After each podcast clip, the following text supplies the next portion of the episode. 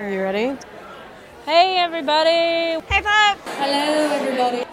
People in the back. Welcome, everybody. Welcome to the inner loop. Welcome, everybody. Welcome to the inner loop. Without further ado, without further ado, Okay, so without further ado, we're gonna get started. we should get started. We're Yeah. rambling. I'm rambling. We're, we're, we're gonna get started.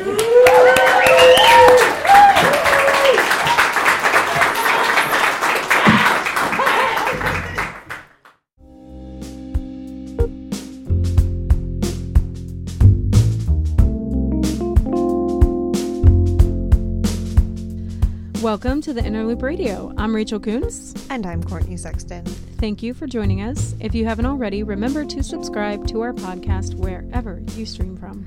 And for all of our loyal listeners out there, don't forget to leave us a review telling the world how much you love us. And for any new listeners out there, here on the Inner Loop Radio, we delve into all things creative writing, whether that be inspiration or craft, what makes a great ghost story, or how to construct the perfect sonnet, or just how we all sit down each day in front of that dreaded empty page.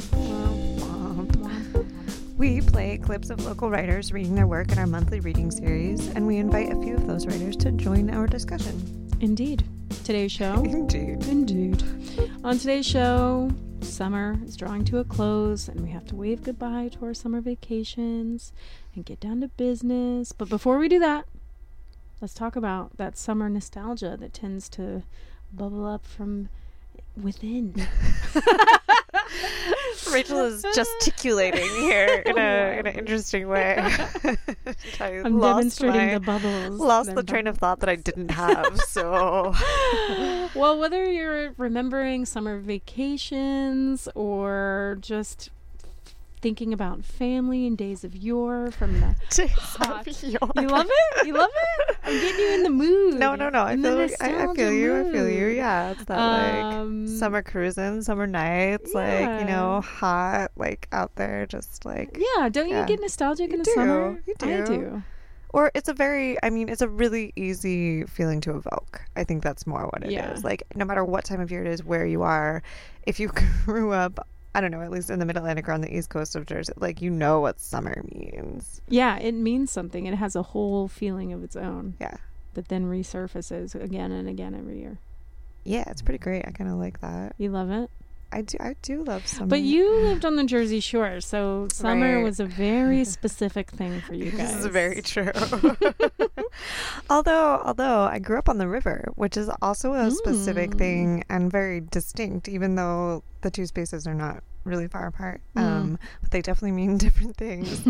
um, it's mostly, I mean, in Jersey anyway, it was the thing that is most uh, easy to recall for me is the humidity Mm-hmm. just a very damp kind of humidity. Um, I think about this one piece that I wrote about it actually, and it was you. could It's mm-hmm. as if you could see the ceiling fan kind of cutting through the air because things just are so so. so heavy. That's part of it, right? Everything slows down a little. Exactly. I think it's like that's why you that, like, get nostalgic because yeah. you're just everything's so slow and heavy. Yeah. and you just think thoughts. But then there's also like this weird, you know, contra side where it's like, yeah, it's You're summer, also- man. yeah, you're I'm gonna there get out there. yeah, yeah. Put on my shades, do It's up my true. hair, like the whole thing. So when do you write about nostalgia though? Uh, Like when do you stop just thinking and start writing? I find um, it's when I'm in moments of like of of actual missing, right? So not just nostalgia, but of like an actual um, Longing? longing, like a serious longing. That then those things that would otherwise be a little bit um, uh, campy Mm-hmm. seem more visceral in some way or more important. Yeah. Yeah, that's interesting. Then you have to. Articulate them in a way that doesn't it. seem campy. How do you do that? How do you do that? yeah, it's interesting because I we're both nonfiction writers, so we I feel are well versed in interweaving the past and the present Mhm, into a narrative. I think that's something we do a lot. So, what are some tools to make that happen without being campy or without being too purposeful? Because I kind of feel like it has to feel organic and natural. Mhm. You can't just be like, And so I went to the merry-go-round, and it reminded me of when I was a right. kid. Flashback. I think. um, so I think you can use external things to do it, like not just the mer- not the merry-go-round, Not the merry-go-round. um, but like you can talk about going to get ice cream, right? Mhm. I know it sounds really silly, I know this is good. This is going to be a great example because how do you not make that campy? Right, because you can just talk about getting ice cream in the present and talk about all the things that are what the experience is in the immediacy, and that should draw without you ever really having to like go down that road. All of those other thoughts and feelings. So you're saying like the feeling is there without you having to identify right? it. Yeah, It's just in the way you talk about it. right. Interesting. I like this. And you can even touch on I don't know, like I think about like think about it from your perspective now, like you're there and you're seeing maybe like the people around you, right? The little kids that you used to be, and so you can use other people Mm-hmm. to recreate those scenes without being like, my grandfather and I love to get mint chocolate chip together. And this is where my Yeah. daddy like pushed me on the swing. right. Yeah, you can just sort of talk about Or like the teenagers hanging out, you know, like being, you know, bring bring them into the scene. giving the reader the feeling of longing right that you're having without being too overt about your overt. personal That's the word I experience. Yeah. Well, let's listen to um, some of our writers and how they Yeah. demonstrate nostalgia on the page. Um, so this first person actually does it overtly, but she does it well. Yeah. It's pretty incredible. Let's let's hear it. This is um, remembering my childhood at Woodlawn. When I pull into the visitors' parking lot at Woodlawn, the first thing I notice is the slow, hard crunch of gravel beneath my tires. In an instant, I'm 10 years old. I loved that sound. It's like church bells. That sound meant we'd driven somewhere far away from the paved comforts of the suburb. When our green minivan crept slowly up the long, gravelly driveway, when the radio gave way to static, and when the static gave way to the electric hum of insects, when we bounced in the back seat with the bumps and the dips in the road, it meant we'd arrived at my grandfather's farm in Forestville. It meant we were about to get dirty. If you follow the ribbon of highway that cuts through Sonoma County's Russian River Valley, 70 miles or so north of San Francisco, you'll start to lose count of the fruit orchards and the wineries that hug the main road. If you stop at any one of the quaint towns along the way, any local will gladly tell you that Mom's makes the best hand raised apple pie in the county, and that the best berries can be found at the Palace of Fine Fruit. And take it from a local, they would be correct.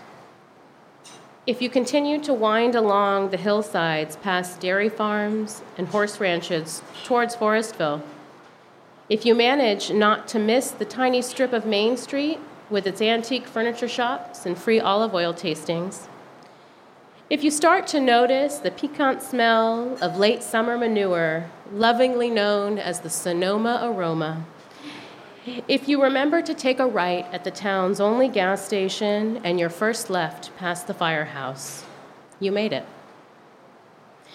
But today, with a couple more decades behind me, I'm no longer in California, and the gravel is not so much a reprieve from the suburbs, but an anchor outside the city.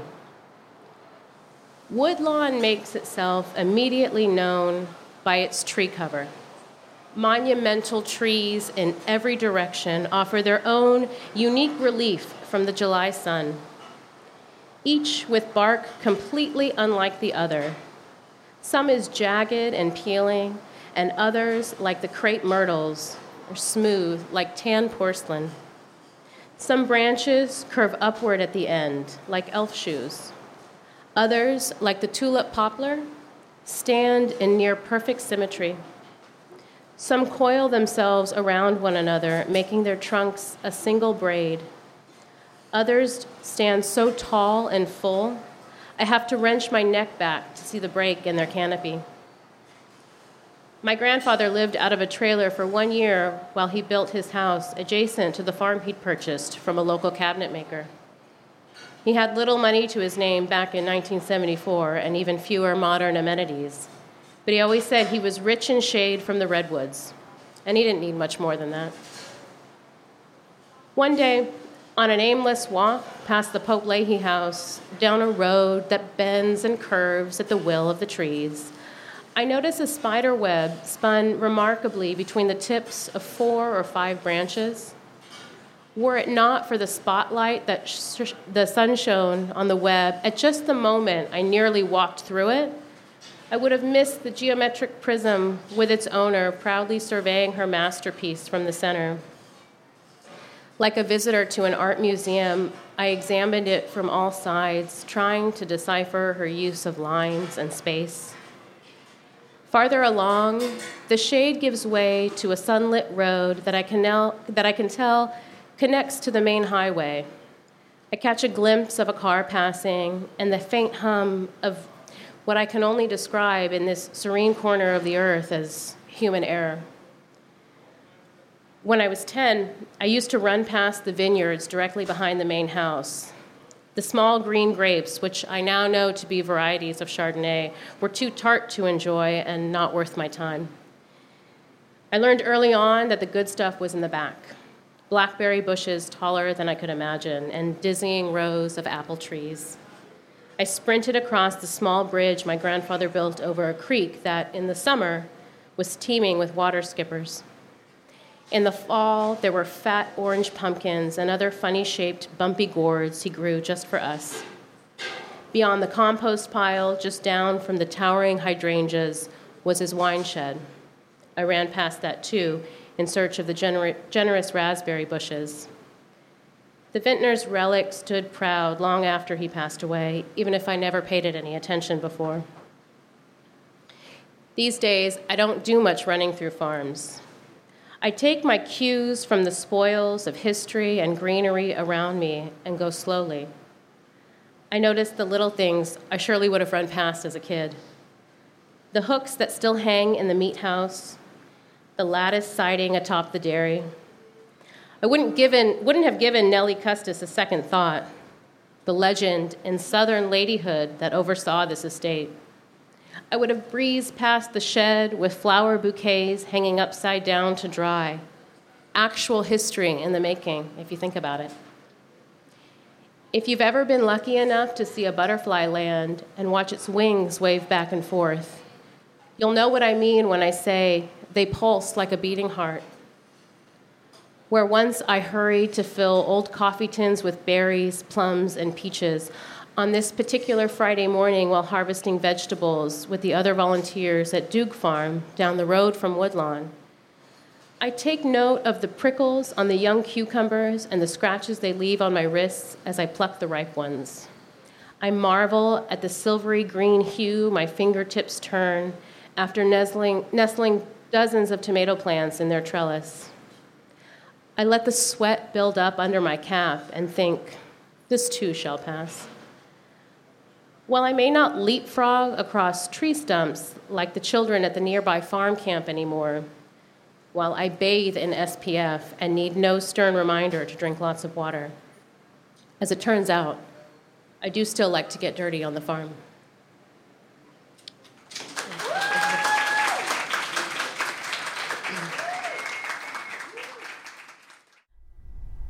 That was Samantha de Trinidad reading an essay she wrote at our Woodlawn residency, actually. That's right, yeah. And Samantha did use the place as the entree She into did. her past. Mhm. Yeah, and I really loved the way she sort of introduced this idea of farming Mhm. in her past, and then she brought it back, and it Mhm. had this round. Fe- I always talk about the round feeling. Yeah, yeah. Which is sort of indescribable, but what we're always going for in essays at the end, you're like, that's that's perfect. I think also what she did well is we forgot about her for kind of the duration of the Yeah. the the flashback, if we want to call it. it was so that, you know? personal, but but we always th- we always say this. I know. So personal, but so universal. Or not even that. It just like we we exited her narration somehow, even though she was still the storyteller. Yeah. Yeah. Well, No, I love it. I love that. Um because you you you do have to skirt this line of, you know, campy, you know, I'm I'm just here chatting about my childhood for my own right, right, pleasure. right. I do this all day long. You know, let me just tell you a story about picking I know. I could talk about my childhood all day. but to really make it into something that is artistic Mhm. and that other people then sort of can Draw. participate in. Right, exactly. Yeah, that's a good. That's a good way of putting it. I like that. Yeah, I like that. Mhm. All right. Let's hear another example um, of some summer nostalgia. Yeah. Hi, I'll be uh, reading a vignette called Technicolor Melancholy. Pops of gold and red and blue luminescence paint the July night canvas. Skin against skin, we stare skyward, thoughts tending toward the wistful. We used to shine like that, a light with white hot possibility coursing through our veins, and oh, how our bones dazzled. Maybe, I confess, this pyrotechnic confetti, this summer shimmer is making me nostalgic for golden hours. There, in the far away, the marble skin of the monuments glows moon cool, while the nearness of you feels like a faded memory of the sun. Restless, I search among the shattering lights for the lesser stars, for a destiny with you and me in it. But all I see are the echoes of kaleidoscope light lingering on my retinas long after the flash. My ears are ringing now for all the sonic aftershocks of pinwheels and sparklers rippling through the atmosphere, and I tell you, I want to walk back the long way. In the muffled quiet, you ask me to wait, as though the question might just be enough. Clouds of smoke dissolve all around us, and it is all too clear now. You can't hold on to a thing in this world, not even you, not even me. Thank you. That was Stephanie Bento reading Technicolor Melancholy. Yeah. So I think that has like a little bit more of the heaviness that we were talking about. mm-hmm, that's right. Heavy. heavy. The past is heavy. The summer's heavy. Sorry, I'm going to keep going with that. No, but it's also I think that the title especially does a really cool way or does a really cool way. I can speak English. it's a really cool way to set us up. Um because it's I'm popping everything here, guys, I'm sorry. Because okay. it's um you, you don't think like melancholy sounds the word I don't know when I picture God damn. when I picture the word melancholy Here, try now. I think of something like green and and fetid. Melancholy makes you think of green? yeah, I think of like greens and browns and like kind of like soupiness, right? Which is such a contrast to Technicolor. Technicolor. Interesting. And that I think is also like what nostalgia is, right? Because it it feels so much, but it's also murky somewhere. Like you can't Yeah. really grasp it. But it but the feeling is Yeah. bright. Right. I love that. Yeah. I just came up with that just now. Don't worry, I'm here all day, folks. We're here all day. Uh, what we well, we have one more for you. Great. I think you're gonna like this. Oh, one. always. The first poem is called Strawberry Solstice. I saw the moon last night. It was made for me and only. Perfect in its roundness, plump with life, its glowing halo sparkled between my lashes. I stared for so long I forgot to breathe and suffocated, waiting for my escape to save me, to pull me back to myself. I closed my lungs, choked on you. Gagging stenches filled my hands. My fingertips turned the hue of our memories together. I swallowed the stars. Galaxies stirred in my loins. Explosions on what's new to be life giving left nothing, black holes within me. Only I can change this spiral. These things are known by all with any understanding of love. That must clearly exclude you. I must clearly exclude you. Your absence fills me to the brim, and I lament you, and I wish we'd never cross paths again. That I could be so easily forgotten tells me the vapid beats of your heart, that my mouth curls downward at the thought of you, scream silent disdain, my hands are not yours. To the world, I owe an apology. We built this present to destroy the past, not repeat, not replay, not relinquish power. And this moon that was built for me stands alone. It is not strengthened by the observer, nor is it threatened by the watchless eye. No, it greets me twice daily. Once to inform of what potential may come, and once to remind of accomplishments done. Heroes unsung sung praise to its light, and I am no different. Now I am different.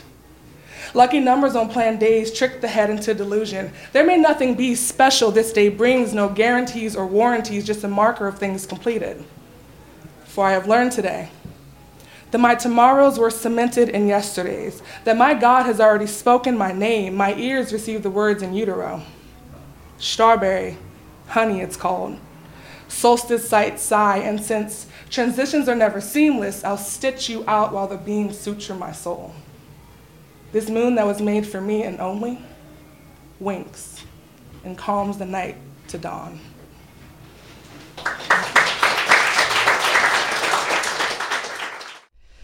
That was LaCole Foots reading Strawberry Solstice. You're a moon gal. Mm. I You're a a- naturey gal. I love. Have you ever seen a strawberry moon? I have, and I love um the going through the Farmer's Almanac and keeping track of You do? the You different. have a farmer's almanac? yeah. Like in Back to the Future? um, Wait, that's not a farmer's almanac. No, It was a something almanac. I don't know. I don't what I remember. Sorry. But no, yeah, all the, the history of the moons is tied up with obviously like different nature cycles and crop cycles. Right. Um, it's so intrinsic in the whole right. thing. So you have like the sturgeon moon when different fish are migrating. You have The sturgeon moon. yeah, Oh my have god. the wolf you have to write a poem about the sturgeon moon. There's so many. There's there's I like the there's sturgeon like one. the twelve or something, right? Or I don't know, but I like sturgeon. I want sturgeon. um, but yeah, I mean, and especially for for summer, you got that big. But the moon is also like this source. Yeah. I don't know. I, it's like a source of self reflection, right? There are so many like pieces and poems that like originate from the moon that make you think about yourself in some way like because it's out there in the cold and yet it's so prominent it's don't- like I don't know. Is this a universal feeling, Rachel? perhaps not I, th- I mean, I don't, but i mean like so it's like it's like there it's prominent it's a huge part of everything and yet it's isolated and alone i mean that's a metaphor for my entire life Rachel, you are a strawberry moon with your big, beautiful red hair. And Isolated your in the cold. isolation. That's real sad. No. Uh, sorry, Courtney's trying to brighten it up real fast. She's like, "How can I turn this around?" it got real dark for a minute there, folks. We're sorry. well, I know how we can turn it around. We gotta bring, we gotta bring. Yeah, we've, we've We- got someone awesome to talk to. we have a special guest coming on to talk to us about nostalgia and writing and how he does it. So stay tuned to Way better Here. than we've explained here. yeah, Yeah. the expert. yeah.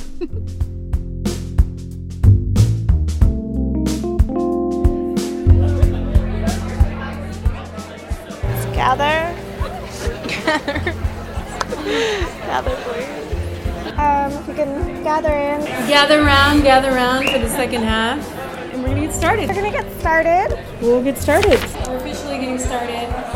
Not teasing you this time.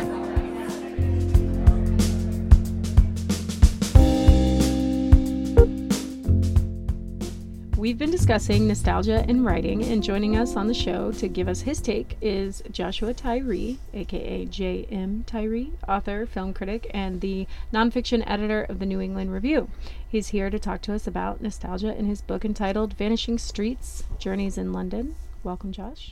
Thanks so much, guys. Great to see you. Yeah, like Great to have you. Should we start it off with a reading? Sure. Let's do it.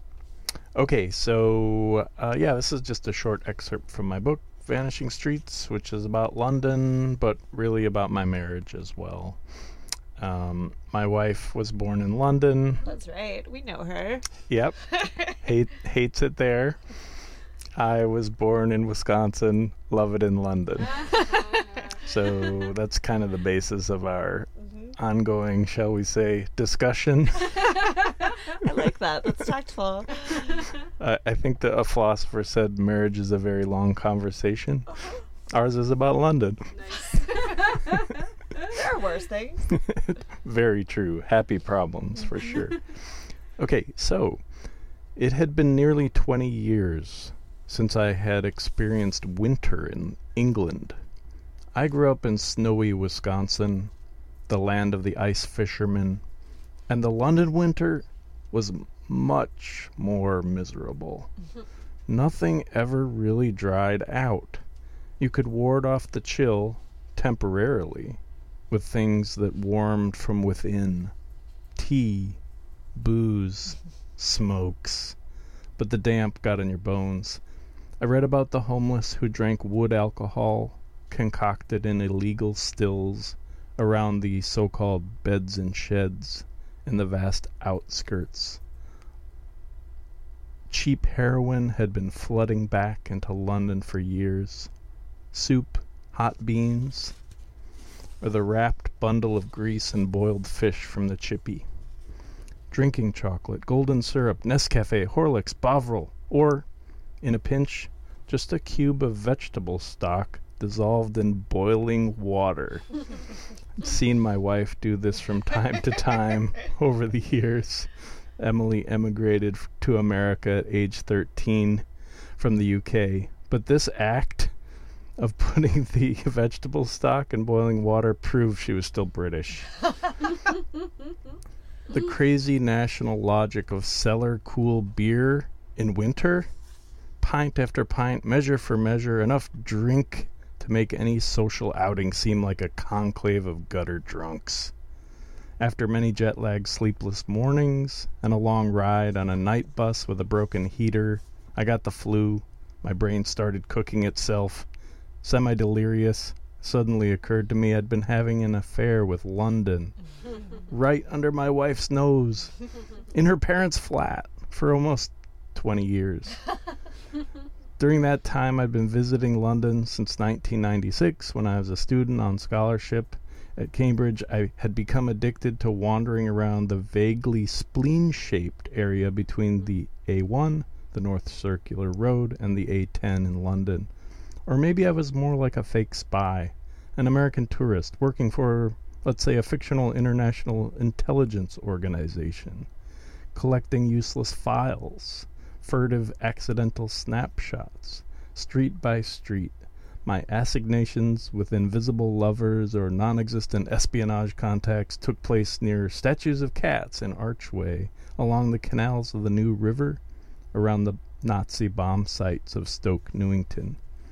Well, what is it with you in London? Emily wanted to know. On Skype, she was relaxing outside on a sunny patio in Seville talking about an endless succession of warm days in the winter and the grammatical complexities of the subjunctive. About palaces filled with fruit trees, tiles, flowers, fountains, and peacocks. Her skin had browned beautifully in the sun, and her green eyes looked greener in the sharp southern light. London was played out, Emily had been arguing for years.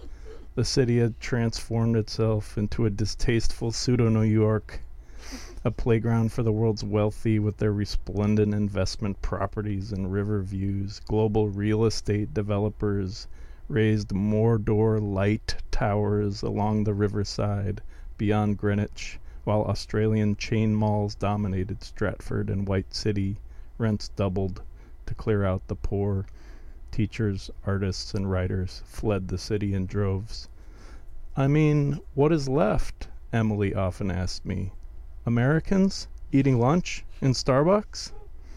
Besides, she said, just on a purely visual level, Seville makes London look like a junkie waking up in a trosh. excuse me. Seville makes London look like a junkie waking up in a trashed squat with puke in his hair. I, I could never sufficiently explain my attraction for London because it was deeply irrational. I knew the city remained as fascinating and fucked up as ever, especially on the peripheries outside of zones 1 and 2. All I could tell Emily is I wanted to be in London when I wasn't there. I enjoyed the feeling of being a blundering outsider in a foreign city where I could still communicate vaguely, even if I would never be understood. I got magnetized by place names on the bus destination signs Wood Green, Angel Road. I had to go see what splendors awaited the visitor of Mansion Park and Seven Sisters. I searched for rose gardens, magpies, soothing water, and above all, the real locations connected to the films and books I loved. But over 20 years of travels in the city, I kept returning unconsciously, perhaps, to bomb sites, damaged buildings, canals, like a character in a horror story. I only saw these repetitions in retrospect when all the photographs I'd taken melded together into the same nightmare. You're such a tremendous reader. Really? yeah, I haven't heard you since. I mean, it's been a little while, and I don't know. Well, thank you. That's not how I think of myself. Um, one of the parts that I loved about it was your wife's sort of unspoken nostalgia because she Mm. is like the city is not what it should be because she longs for a version that's no longer exists, right? yeah. Uh, in fact, she just kind of hates the place. Clearly, like a junkie waking up in a puke squat. I mean, that's beautiful. Very evocative. I, yeah. It, it's hard to keep them down on the farm once they've seen Seville. I mean, fair. But yeah, you know, it's it's like you can't go home again. Like Right. when I started to think about it, I was like, of course, that would be this would be like as if I was like asking her to vacation in like the you know my hometown in rural Wisconsin. Right. So, does it have something to do also with the time of your life in which you first experienced London, right? Because that was really magical. Like, I think that way about Siena, Italy. And I Mm. know that has changed a lot now, and it's not what it used to be. And everyone's Oh, like, yeah. oh, gosh, I don't go there anymore, kind of thing. But oh, really? yeah. Oh, I'm sorry to hear that. Yeah, it's become um, populated, Ah, just a lot more touristy and kind of trashy in some ways. Isn't that where they have the severed Yeah. head of Saint Catherine? And Yeah, yeah. hmm And the Palio races and all of that stuff. Uh-huh. So it's a, it's a thing. But yeah. So sorry. Exp- yes, enter us there. Yeah, I mean, um, it, it's funny. It, it's like it's a different city for each person, right? Or Mm-hmm. each place is different. Like there's, I think there's almost nine pil- million people in London by this point, and like it's a different city for each one of. There's a different London for each Mm-hmm. one of those nine million people, and for me, it's like, oh, the, what a lovely little walk and Mm-hmm.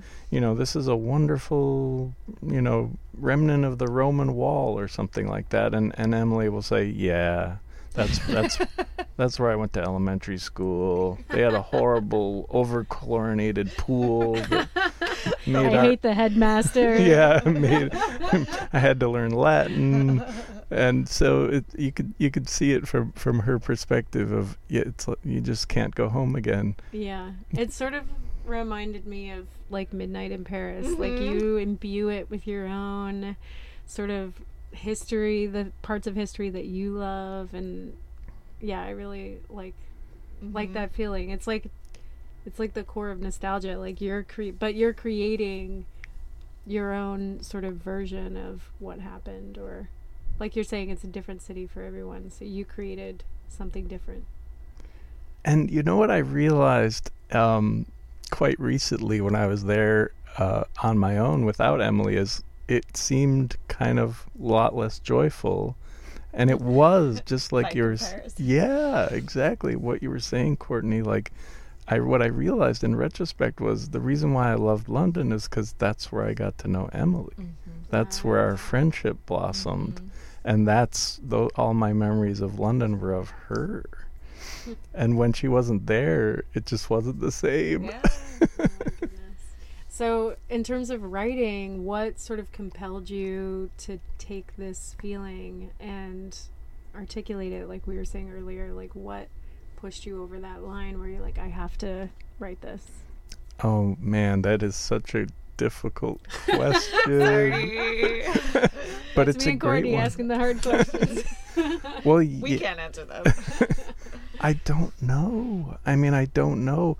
I, I think about this a lot as a writer and as an editor as well, Mm-hmm. because I read a lot of personal essays that come to us in to New England Review, and each one of them is somebody's like quintessence of their life. Mm. It is the most magical and important stuff that ever happened to them.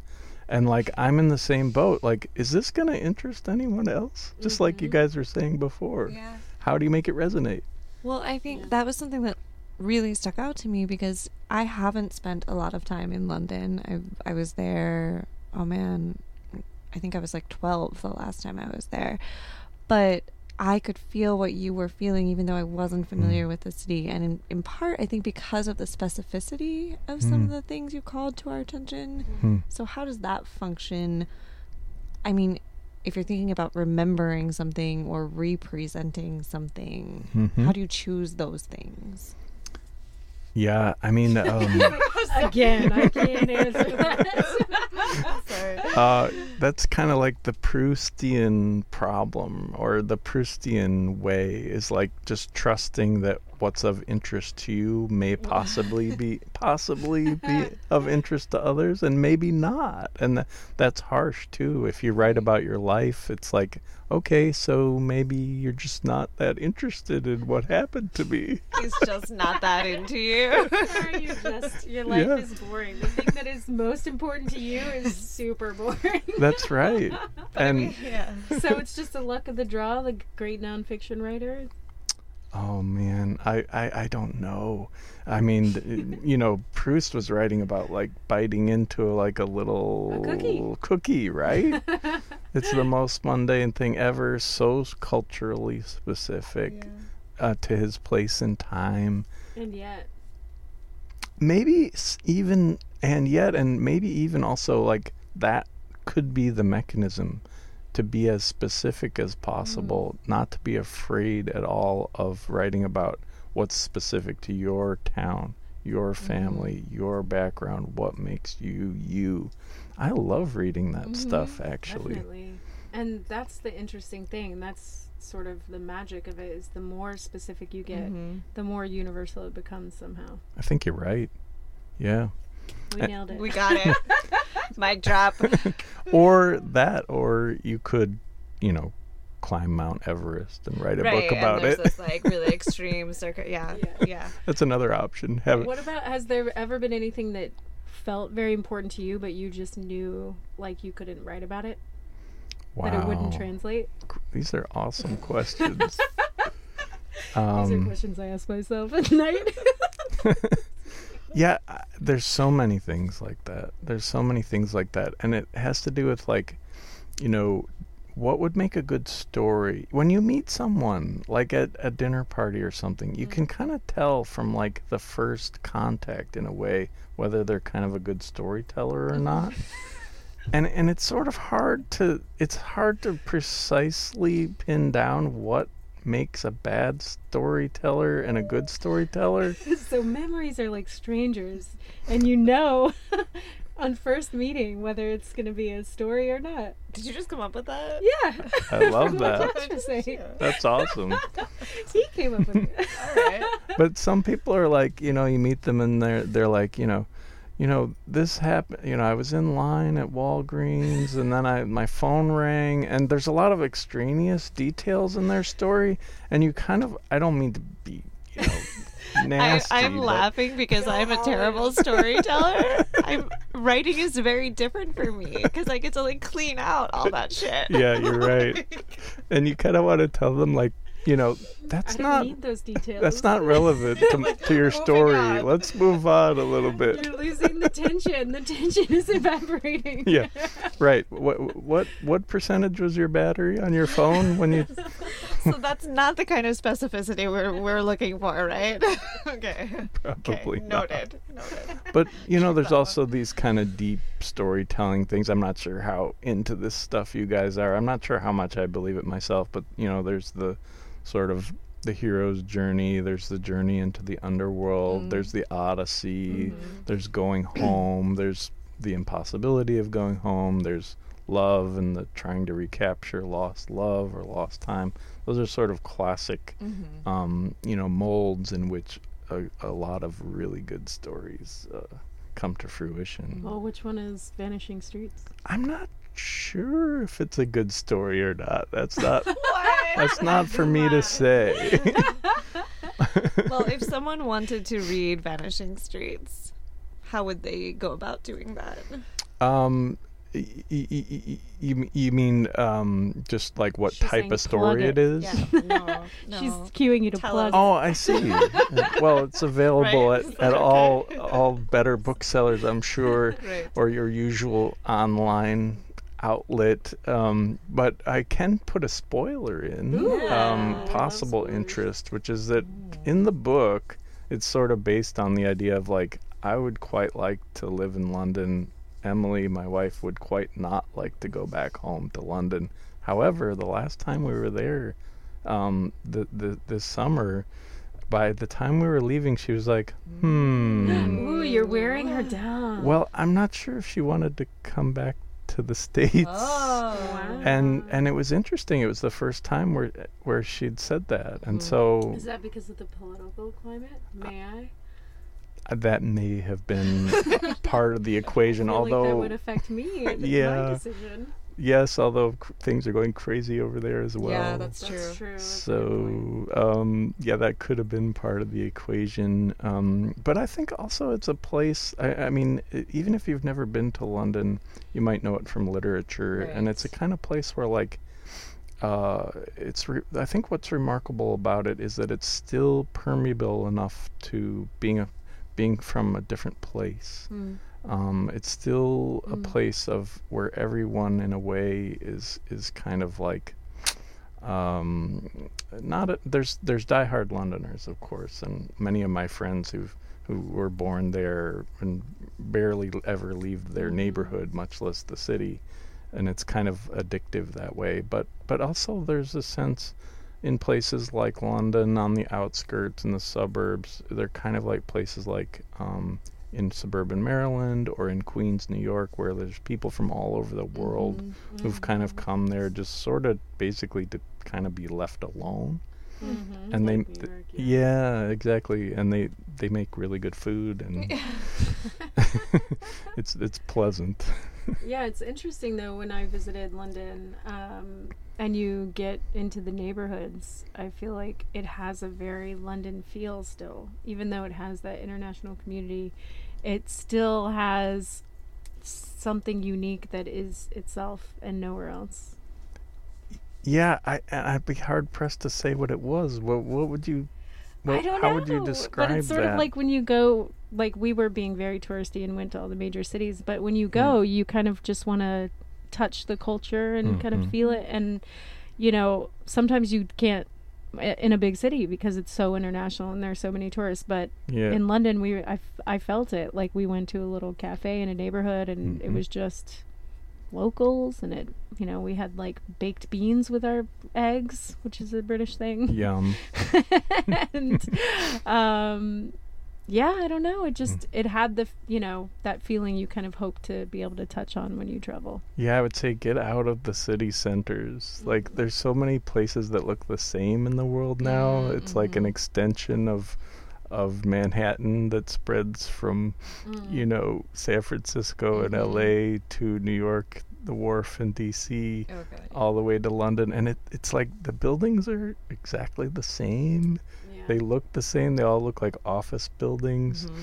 And but if you get away from all that and just go in any direction as far as you can and go to the outskirts, like the last station on the the metro or the the tube or or, the- or the subway, or if you go to like the last point where the bus, mm-hmm. you know, leaves its last passengers, like there's usually something incredibly wonderful and interesting there. homework assignment Yeah. Well thank you so much for joining us josh it was great to have you on the show You guys are awesome. Thank you.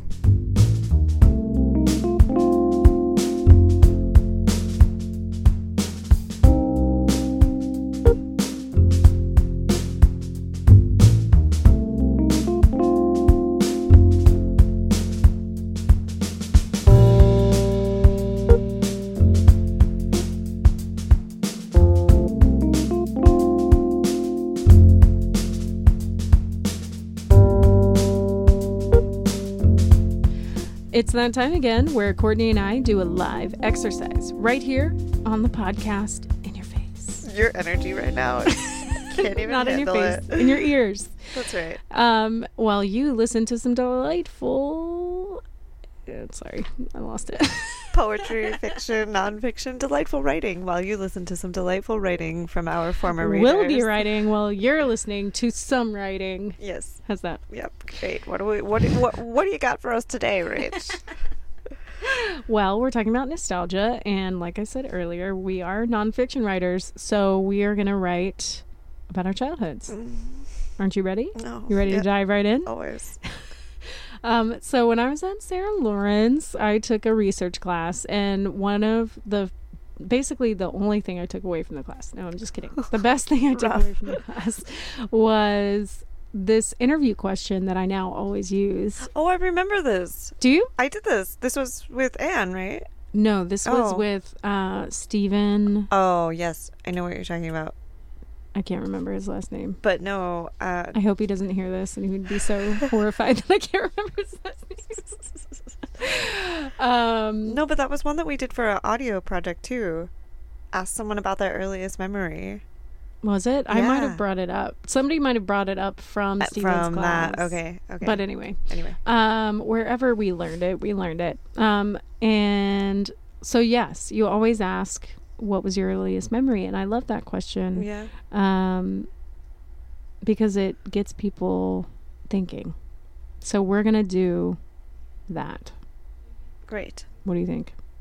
I so it's hard for me because I like hearing people try to describe like memories and dreams. It's a different thing than trying Well, to write it. yeah, you, you don't have to capture the memory; just use it as a jumping off point. Okay. Because I was gonna say this is actually re- a really interesting question for me because I feel that my earliest memory has changed over the years. Sure. even since grad school because I kind of feel like every time I remember something, it degrades a little bit. Well, yeah. And then you think about it and you think about it and then it just like flutters clarity away. of it is gone. Well, and then there's also that that um phenomenon where like people tell you things about yourself when you were X And you think it's a age, and memory? you think it, yeah, and you're like, or you oh, put together what people yes. told you with an image. Right. So Totally. one part of it was real and then the, and then you fill in the blanks with Right. rumors. what is reality?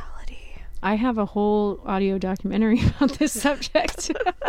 That's right. I've heard it. It's award winning. it's award winning. it's it's runner up winning. It's award winning. um anywho that's what we're going to be doing while you listen to these stellar poems and excerpts about storms because who doesn't love summer rain oh, I was like, what? why storms summer rain Dude, It's I do summer love episode. summer rain. and storms The smell of it.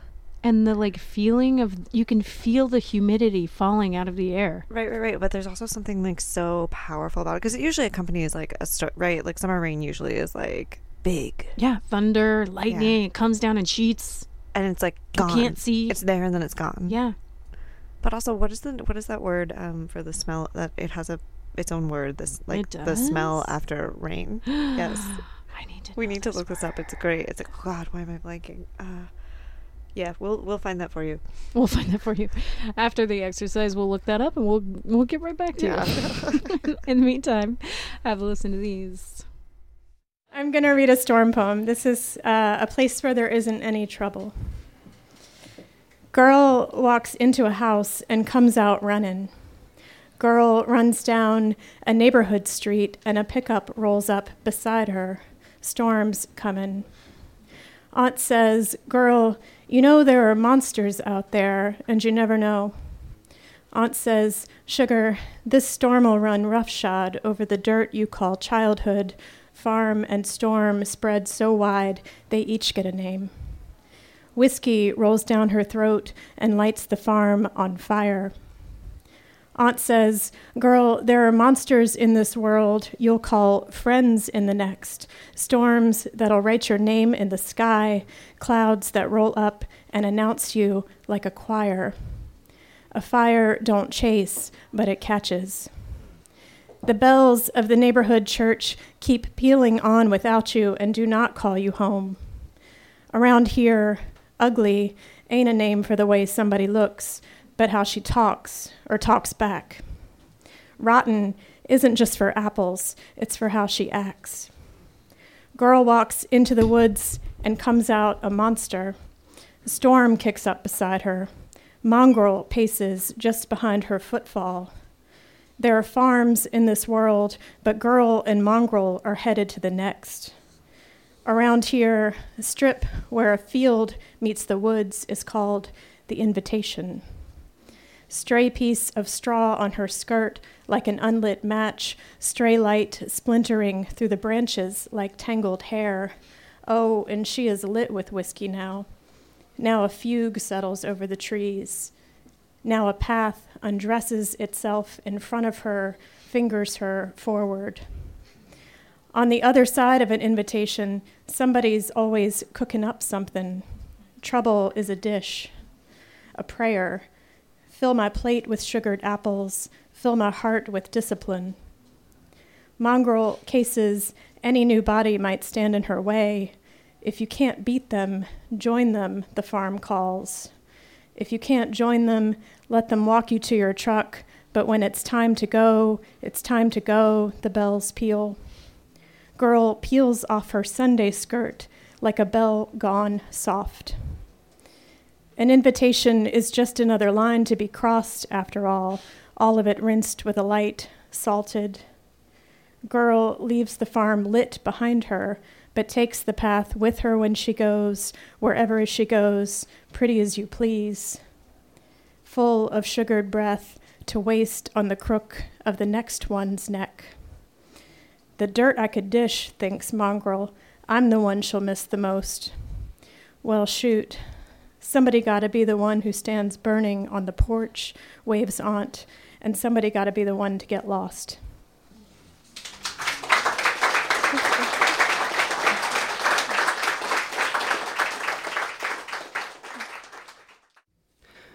Maria has never been told the meaning of a single word. Her mother does her hair, says that she is 25 years old, and has seven daughters, all of whom are wed or yet to be. Maria's mother's joints are sick with age, confidence, and Maria has such lovely, lovely hair. Placement remains the most difficult thing and splatters the step with every evening rain.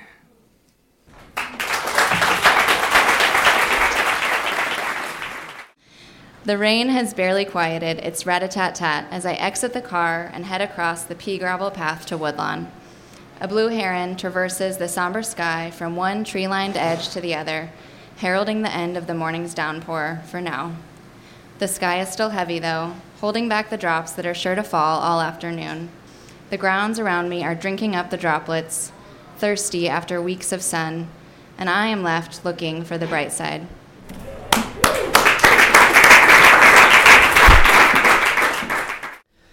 It's raining, but nothing is moving, not even the water. The falling is frozen, and calm is the moment where movement is still and hangs in the air.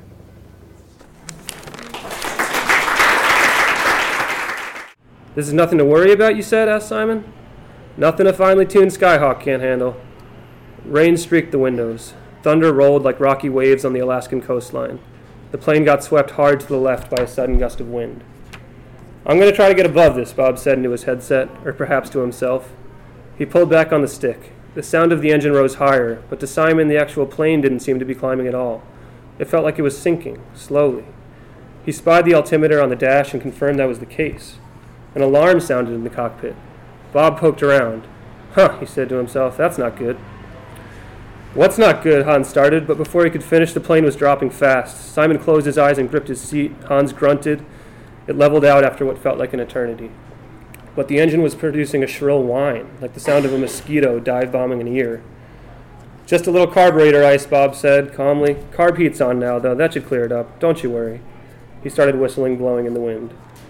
A flash of lightning lit up the cabin. Simon saw Hans's jaw clenched tight.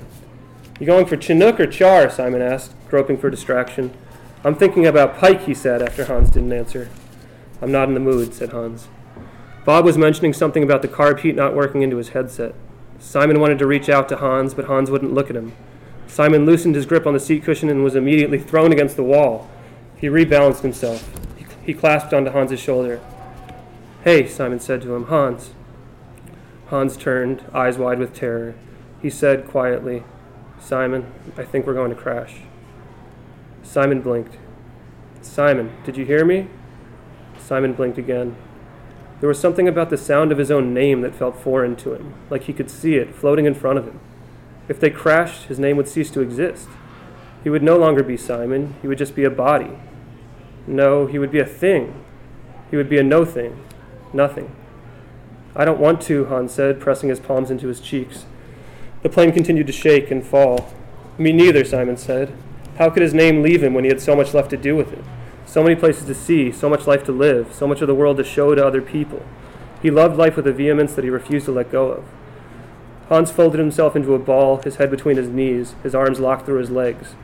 The aircraft was shaking viciously now and still sliding out of the sky. Simon put his head onto his own lap. The engine sounded like it was struggling for dear life. First, only in his mind, then aloud, he repeated a phrase, quickening with each incantation I want more, I want more, I want more. Anna, Hans said. The engine pitch rose higher and higher. Anna, Hans said again. What? Simon asked. All at once, the Cessna seemed to jump up and then forward and then begin to rise in a controlled climb. At the same time, the engine settled into a more modest baritone. Atta girl, said Bob. Simon lifted his head up. He looked up at the light on the wingtip. The clouds were thinning. He could see the air again. Hans stopped pulling at his hair. What happened? Simon and Hans asked together. Carb heat's a little slow sometimes. Engine's back now. Told you it was nothing to worry about.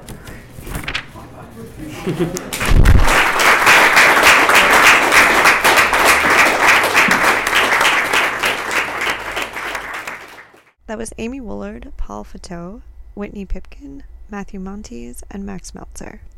And now to the results of our live exercise. Who wants to go first? I actually liked this. I didn't write about the actual memory, but it made me think of other things. I mean, they're Mm. like all related to it, but like, yeah, yeah, It was a jumping off point. yeah. In that In- case, I'm gonna go. my fir- head. I'm gonna go first because Okay. mine's actually memory, Okay. and then and then we'll get more out there with yours. Okay. How's that sound? Great. Okay, so Courtney and I wrote our earliest memories. In case you forgot Yeah. the past eight minutes. Here we go. Kimberly is getting smaller as she reaches the end of the sidewalk and vanishes around the corner. I am alone. I look at the walls of cement along one side of the sidewalk, one with a hot pepper plant poking over the top that once sent me home crying in fiery pain. The other side of the sidewalk is hedged with parked cars, all empty. A moment ago, I was running, I was chasing, I was it. Now I see myself sitting, facing the wrong direction, as if I were watching the mirror image of myself. She is quite still, staring dead eyed around her, in shock. And her leg, the meat of her leg. Help, she screams, and it bounces off cement and steel. Tears emerge in my eyes as I watch her. I want to take her leg meat and stuff it back into her leg. Wrap it up with scotch tape. I want to walk around, find the culprit, point out what split her open. Help, she yells again, but she doesn't seem frantic. She is matter of fact, robotic. Help! I peek through the sliding glass doors behind the cement walls. I look into car windows. I want to touch her shoulder. I want to hug her. I want to snap her out of it. Help! A rhythmic thud echoes back to her. Finally, someone approaches. Somebody has been doing some writing these days. Actually, I haven't been. I feel like I'm always like erupt with crazy amounts of creativity on these kind of things. You're like, I have eight haven't been minutes. writing. What am I doing? it's like been stuffed inside me. yeah. It's pouring out. So what? How did that feel? So what happened? So you see this scar? I have a scar Yeah, on my leg, right, right, yeah. above the knee, which is That's like sizable. one, two, three inches long, Yeah. twenty-seven stitches. Damn. Yeah, I was playing chase on a sidewalk with all of these cars parked up to it, and in Texas they have um, license plates on the front, Right. and so one of them was broken and bent up, and it caught my leg as I was chasing. So, but you used a really cool technique of like looking at yourself, the outside in kind of thing, and, Mhm. and displacing and replacing us and, and guiding us through the story that way, not from the first person, but the third. And that I thought was really effective. Right, and sort of like, I think, uh, hammered home what the feeling was, which was an Yeah. out of body experience kind of a thing. Yeah, because you free there's like this weird adrenaline in the in those moments and you're Mhm. like frozen but also everything is moving quickly and slowly at the same time. Right. Yeah. Crazy. Oh, that's cool. Um Okay, so my first memory is actually uh of I sorry, Yeah. I failed to mention that I was like five years old. So Yeah. how old are you on yours? I was still in a crib, so it's very like wow. I just it's like a very just like vision thing. Like I can see the things around me. I can like um standing like holding on to the side of it while my dad was painting in my Mm, room. Interesting. Um and my brother I don't know if my brother was there or not, but like the image of this weird like stuffed snake toy that he had that always Mm. freaked me out is there. So I don't know if that's like transposed onto it or what, but right. yeah. Interesting. Yeah. Yeah, it's funny. I feel like I, I used to remember walking for the first time, I do not remember that. but now I don't remember it No. anymore. No. Anyway, go ahead. All right, so there was always a project on 6 McKnight Avenue. My father's sheetrocking, the bedroom ceiling close to crumbling. Steve Fithian called to fix the pipe that burst when the washer got overloaded and spun out. Uh, when the washer spun out because it was overloaded with soccer soccer cleats and dog blankets. Mom painted and repainted the exterior twice, finally settling on mauve and purple like a Victorian dollhouse or a painted lady she'd seen on a postcard from San Francisco. You had to walk through my room to get to my brother's, where I was only allowed to toddle when the keep out sign was no longer when the keep out sign wasn't posted. I can't read my own writing, I'm sorry. uh, but there was the land where, if I was lucky, I'd be invited to trade baseball cards or play G.I. Joe or Ninja Turtles, although never with the good guys. While an actual turtle slowly pervaded the room, king of the keep, holding dominion over hermit crabs until dinner was called. That's all I got. I love I love it. I feel like You're like, that's great. no, no, no, no, no, no. Um, no, I really did love it. I, I love the just sort of overwhelming feeling of childhood. Yeah. You know, like your older brother who you can't keep up with or you can't sort of access in some way. It's a classic Yeah, childhood totally. problem. um, and then all the toys. Again, we were like like we were saying the specific. Spec- uh, Yep, yep. That word. That one. The universality and the specificity. We're done for you tonight, guys. Yeah, we're all spent. So. also, petrichor is the. oh, that's right. is the Petrichor. God damn. Petrichor is the word uh, of the smell after it rains. The so smell after it rains is keep that petrichor. keep that locked in today. So uh, somebody write a poem about petrichor and what was the moon? It was the, The strawberry moon. no, no, the Or- other moon you were talking about. Oh, sturgeon, sturgeon moon. moon. Mhm. Sturgeon moon and petrichor. That's your homework Mm. assignment. Petrichor. Petrichor. Petrichor. Petrichor. I don't even know.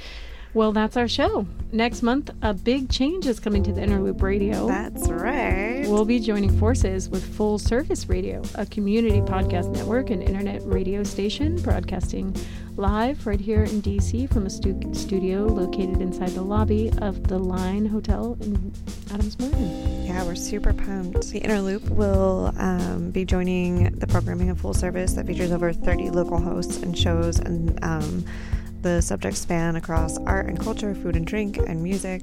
So we'll be in good company. Yeah, it's super exciting. But don't worry, you'll still be able to access our podcast wherever you currently stream from, as well as on our website at theinnerlooplit.org and now also at fullserviceradio.org. Uh, and you can also find out more about us or submit to read at our next event on our website at theinnerlooplit.org. Today's episode was produced by me, Rachel Kuntz. Our theme music is by Andrew Logan, and our technical manager is James Skinner. Thanks again to Joshua Tyree for joining us on the show. If you enjoyed today's episode, please leave us a review on iTunes or any other streaming site you use. Podcasts thrive on reviews like yours, so if you want to support the Inner Loop and us, take the time to tell the world why you love us. And don't forget to subscribe. Subscribe. Subscribe so you never miss a single episode Not ever. one. Happy writing. Right on, Litwitz.